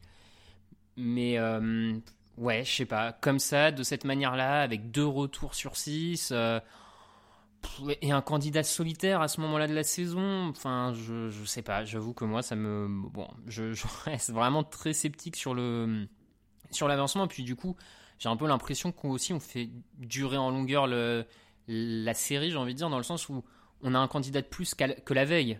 Donc, en plus, potentiellement, euh, bah, c'est un épisode de plus. Donc, bon, voilà, je. Ouais, clairement, moi j'ai l'impression de voir euh, l'épisode, euh, je sais pas, peut-être neuf, un truc comme ça, du- d'une saga qui se passerait peut-être dans l'espace où on fait sortir de nulle part un méchant juste pour dire non mais il nous fallait absolument plus. moi ça me rappelle quelque chose, mais j'arrive pas à mettre le doigt dessus.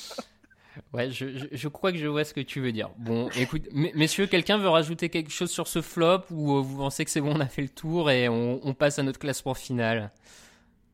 Pour moi, ça va. T'as tout dit, Raph. Bon, allez, ok. Euh, surtout sur les réseaux sociaux, nos auditeurs, n'hésitez pas à, à corroborer, j'ai envie de dire, notre- nos propos euh, de cette émission. N'hésitez pas à vous plaindre aussi, parce que je j'ai lu hier, j'ai vu que beaucoup d'entre vous étaient assez euh, choqués, on va dire, par, le choix éditorial de M6. Donc, euh, n'hésitez pas à vous en plaindre, histoire qu'on n'ait plus jamais à subir ça. Euh, messieurs, notre classement, donc le classement de la rédaction qui finalement, j'ai envie de dire, on, on s'en sort pas si mal parce que deux des candidats que jusque-là on classait souvent très très bien, Bruno et Pierre, euh, reviennent dans le concours et éliminent Chloé, une candidate qu'on avait tendance à souvent classer bas. Donc j'ai envie de dire que si on reprend la photographie juste maintenant, bah on a l'air pas si ridicule que ça par rapport à tous nos anciens classements. Donc euh, voilà, on peut, on peut bomber le torse peut-être. Je... Enfin, vous ferez si vous en avez envie. Donc, le classement, ça nous donne. On commence par la fin. Euh, Mohamed, 8ème. Messieurs, ça vous semble logique par rapport à ce qu'on a vu? Euh, Peut-être on le descend un peu beaucoup bas, je, je sais pas, vous en pensez quoi? Ouais, ouais. Huitième, ouais. Après, euh, moi personnellement, je l'ai mis septième. Euh, donc, euh, c'est, ça, ça, se défend. Après, on revient à ce que je disais il y a quelques semaines. Mohamed, c'est difficile pour moi de le classer. Mm. Euh, et du coup, ça, ça, me, ça me surprend pas. Non, ça me surprend pas. Après, il faut garder à l'esprit aussi que plus ça va, enfin c'est une palissade ce que je veux dire, mais plus ça va, plus il y a de candidats éliminés, donc on a des gens à classer et il reste que les meilleurs. Donc au final, être huitième, on va se dire ah il est pas, il est pas bon, c'est le dernier. Ouais, il est quand même top 8 de la saison de Top Chef, donc au final ça reste quand même bien. non non mais euh, ça, ça, je suis totalement d'accord euh, sur cet aspect-là. Devant lui, euh, Arnaud. Arnaud qui est donc septième. La semaine dernière, il était dernier, donc là, il remonte d'un petit rang. Alors, à noter, par contre, Nelson, je pense que tu ne vas pas être d'accord, puisque toi, dans ton power ranking, tu l'avais troisième. Comment, comment ça Pourquoi? Alors, euh, il y a deux trucs sur mon power ranking. Je sais que je me suis un peu dit, enfin comment dirais-je, différencier tout le monde. Déjà, en fait, par principe, j'ai mis Pierre et Bruno aux dernières places. Pas parce que je les aime pas, mais parce que pour moi, ils ont été éliminés déjà en début de saison, à un mhm. moment. Donc pour moi, je vois pas pourquoi je les mettrais devant d'autres candidats qui ont, qui ont, qui n'ont toujours pas été éliminés alors qu'ils ont eu plus d'épreuves. Donc ça, c'est, c'est, c'est euh, personnel. Après Arnaud, ben, je trouve que eh, il a quand même tout seul moi, je pense que tout seul, il peut. Bon, de toute façon, s'il reste la semaine prochaine, il basculera dans une dans une brigade, sauf si M6. Oula, oula, on n'est pas à l'abri. Hein. Folie. on n'est pas à l'abri. Mais moi, je trouve que tout seul, il a quand même, il a quand même un super niveau. Arnaud. Moi, je trouve qu'il a quand même un très très très bon niveau, surtout tout seul, comme Mathias, c'est-à-dire que tout seul, il peut vraiment exprimer encore mieux sa cuisine.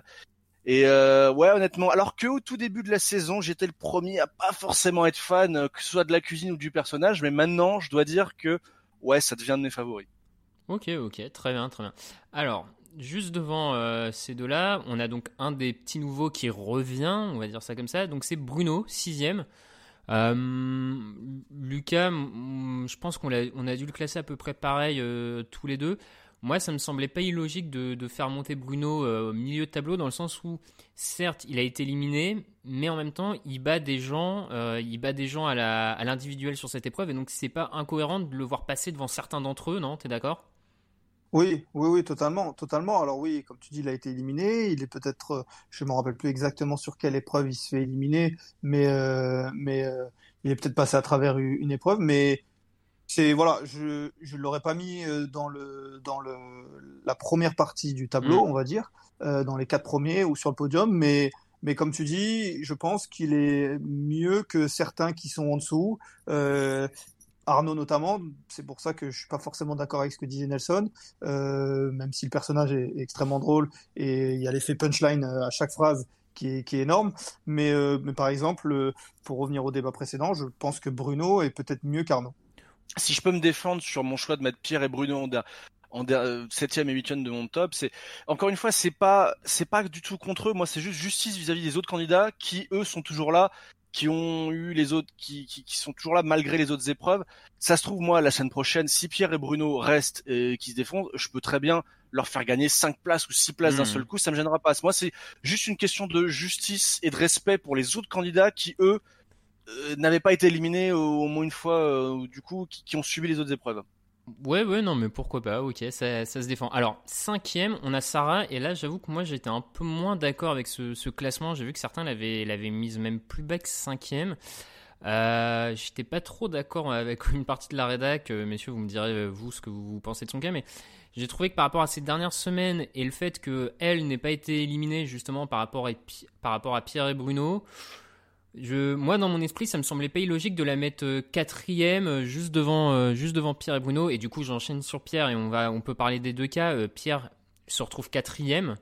Lucas, je sais pas, toi, est-ce que, je sais plus, tu as placé Pierre devant Sarah, Sarah devant Pierre? Oui, ouais, moi j'ai mis Pierre troisième parce ah oui, que parce que bah, moi j'ai fait le j'ai fait ce classement en imaginant potentiellement qui pouvait gagner. Oui la Mm. suite. Alors je suis d'accord avec Nelson. Peut-être que la semaine prochaine enfin lui il est mes derniers parce qu'ils reviennent d'élimination. Et puis mais du coup il suffit d'une épreuve. Et puis la semaine prochaine euh, ils reviendront dans le classement normalement. Et en fait euh, euh, tout sera tout sera revenu à la normale. Moi ça si vous me dites là maintenant c'est Pierre qui est qui gagne Top Chef je serais pas surpris je serais pas surpris Ouais, du tout ouais, m- ça- maintenant qu'il est revenu. Euh, et il s'est fait éliminer une fois et, et bien sûr que ça pourrait arriver. Encore que euh, on, se dit- on peut se dire aussi que euh, l'erreur qu'il a déjà faite il la refera plus.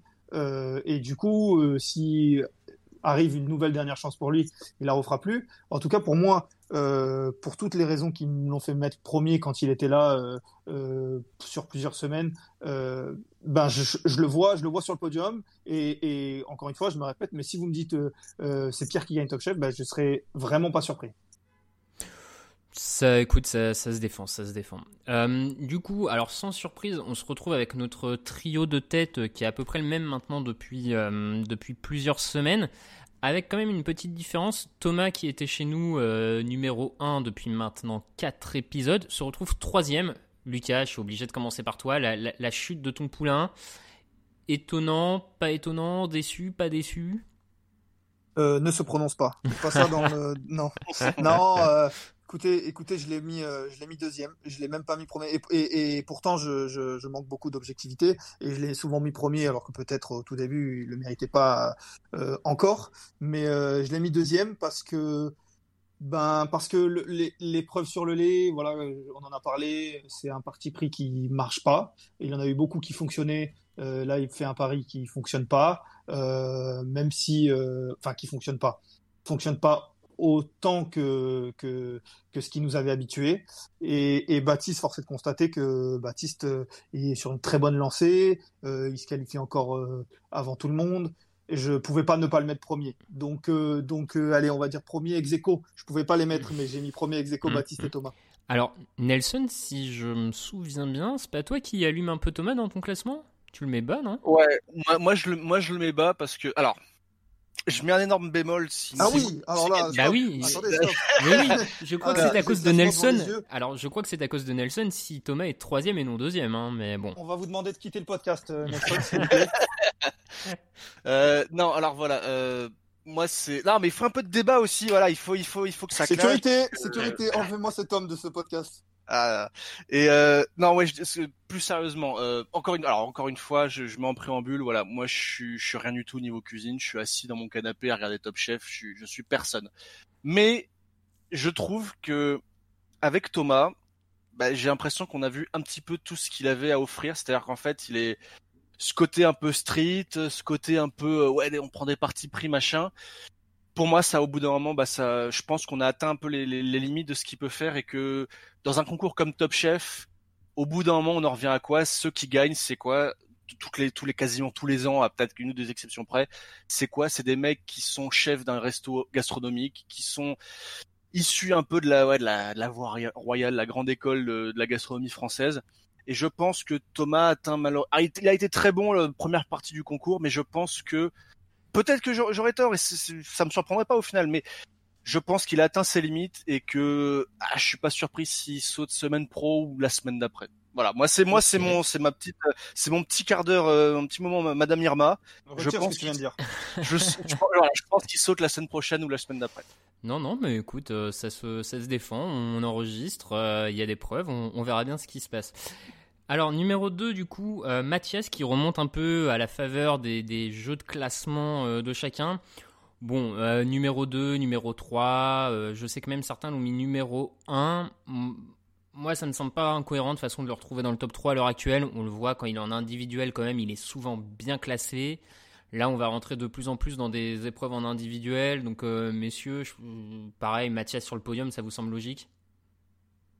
Oui, oui, oui, ça me semble logique. Après, euh, moi, pour ma part, je l'ai mis quatrième, juste au pied du podium, parce que Ok. j'ai mis, comme je le disais, Pierre troisième. Ah oui. Euh, mais c'est vrai que c'est vrai que tout seul, il est, il est, il est fort. Maintenant, euh, alors, je, je suis encore perdu sur toutes ces brigades. Euh, maintenant, il sera plus tout seul du coup, puisque Philippe Etchebest a récupéré Bruno. A récupéré Bruno, Bruno, donc il ne sera plus tout seul. Voilà. Euh, il va falloir que je me fasse un tableau, que je me les écrive peut-être. Euh, mais euh, donc, à voir ce que ça donne. Après, je sais que toi, Raph, tu l'aimes bien. Donc, est-ce que pour toi, c'est logique? Tu l'as mis deuxième aussi, j'ai vu. Oui, oui, non, mais moi, du coup, sa, sa place correspond à ce que je pense et, euh, et que je défends. Alors, je, je sais qu'il se fait euh, de plus en plus d'ennemis euh, après chaque épisode par rapport à, à ses réactions, tout ça. Bon, moi, j'ai envie de dire, c'est un concours. hein, il est là pour le gagner, pas pour se faire des potes. Donc, euh, là-dessus, moi, c'est même plutôt une mentalité qui, qui m'amuse dans un concours. Euh, moi, ça me semble, ça me semble logique. hein. On l'a vu, il a, on, l'utilise souvent dans, nos autres podcasts de, sport. Je pense qu'il a un plancher, on va dire, donc ce qu'on nous dit plancher euh, bas, c'est en gros un plancher, c'est c'est un peu son niveau le plus bas. C'est que je pense qu'il a un plancher assez haut par rapport aux autres candidats et que ça va lui permettre de de- d'aller loin en fait. C'est que je vois pas beaucoup de candidats capables de l'éliminer sur des épreuves individuelles. Euh, donc euh, à partir de là, et en plus il, enchaîne des épreuves qu'il remporte depuis 2-3 semaines. Donc euh, moi, c'est top 3, c'est pour moi c'est évidemment implacable. Et donc notre numéro 1, nouveau numéro 1, euh, bravo à lui, c'est Baptiste. Euh, alors j'ai envie de dire le pauvre Baptiste sur une émission où on l'a vu peut-être 10 minutes hier soir, euh, on va pas avoir grand chose à dire de nouveau sur lui, mais ça paraît logique sur la dynamique parce que Thomas a peut-être semblé un peu moins bien cette semaine, du coup Baptiste monte mécaniquement, Nelson, pareil, la, première place de Baptiste, ça te va? Oh oui, elle est pas volée. Moi, Baptiste, je l'a- je l'avais mis deuxième derrière Mathias. Maintenant, entre les deux, euh, qu'il y en ait un qui un au-dessus de l'autre, je vois pas de différence. Ils ont vraiment un... Voilà, euh, actuellement au niveau de la, à ce niveau-là de com- compétition, de ce compétition, de ce qu'on a vu, on m'annonce que la finale c'est Mathias Baptiste. Je dis ouais, bah c'est logique. Hein. Donc euh, ouais, Baptiste, il est vraiment sur une pente qui est positive depuis trois, quatre semaines, on va dire, peut-être moins, je sais pas, mais en tout cas, il est sur quelque chose de très positif. Il a le, momentum avec lui, euh, comme on dirait aux États-Unis. Euh, ouais, premier, ça me choque pas du tout. Lucas, pareil, tu l'as classé premier, donc euh, assez d'accord là-dessus? Ouais, plutôt d'accord. euh, il se qualifie régulièrement, euh, quand qu'il soit tout seul ou en brigade. euh, voilà, j'ai eu du mal à, ne pas le mettre à, ne pas le mettre premier.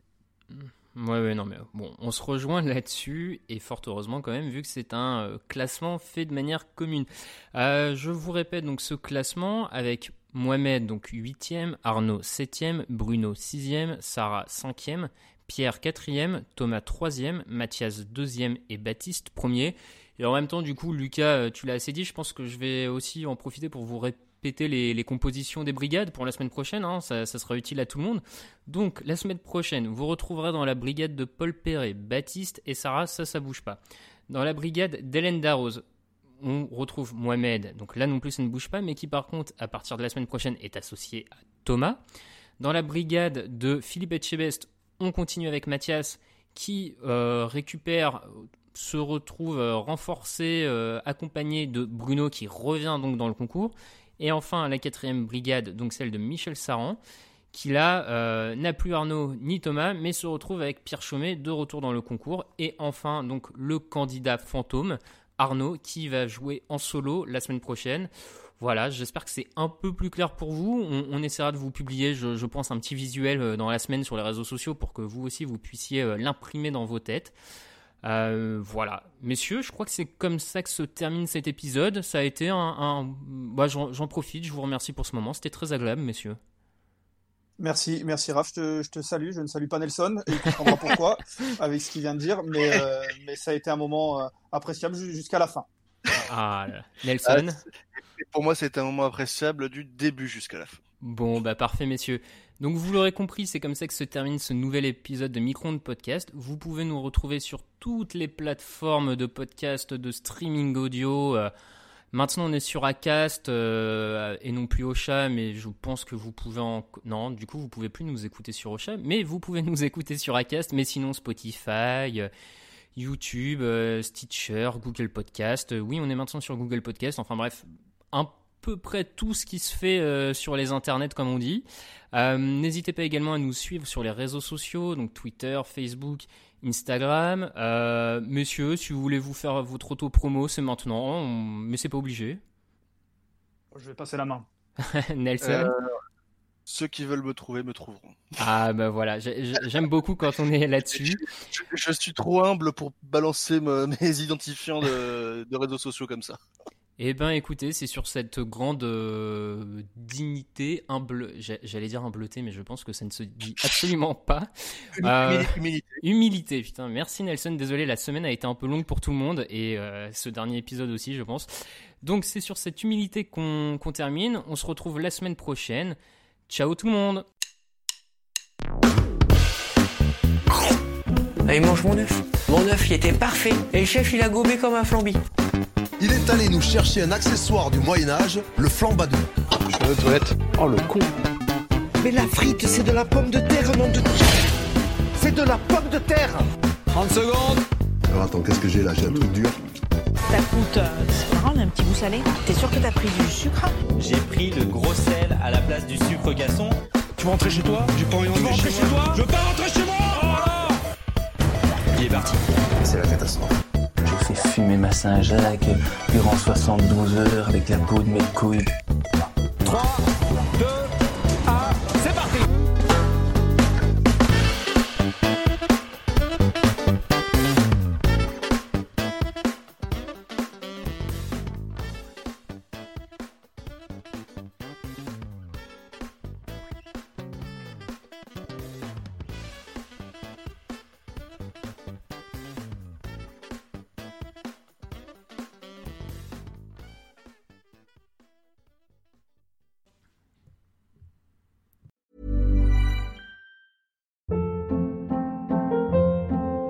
Hold up. What was that? Boring. No flavor. That was as bad as those leftovers you ate all week. Kiki Palmer here, and it's time to say hello to something fresh and guilt-free. Hello Fresh. Jazz up dinner with pecan-crusted chicken or garlic butter shrimp scampi. Now that's music to my mouth. Hello Fresh. Let's get this dinner party started. Discover all the delicious possibilities at hellofresh.com. On se permet un petit mot avant de vous laisser. Si vous aimez les podcasts de TDA Média, n'hésitez pas à jeter une oreille à Occupation, notre émission de reportage.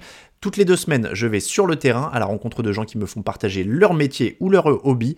Barbier, marathonien, développeur, restaurateur et bien d'autres à venir. C'est dans Occupation que ça se passe, un mercredi sur deux, sur toutes les plateformes de podcast habituelles.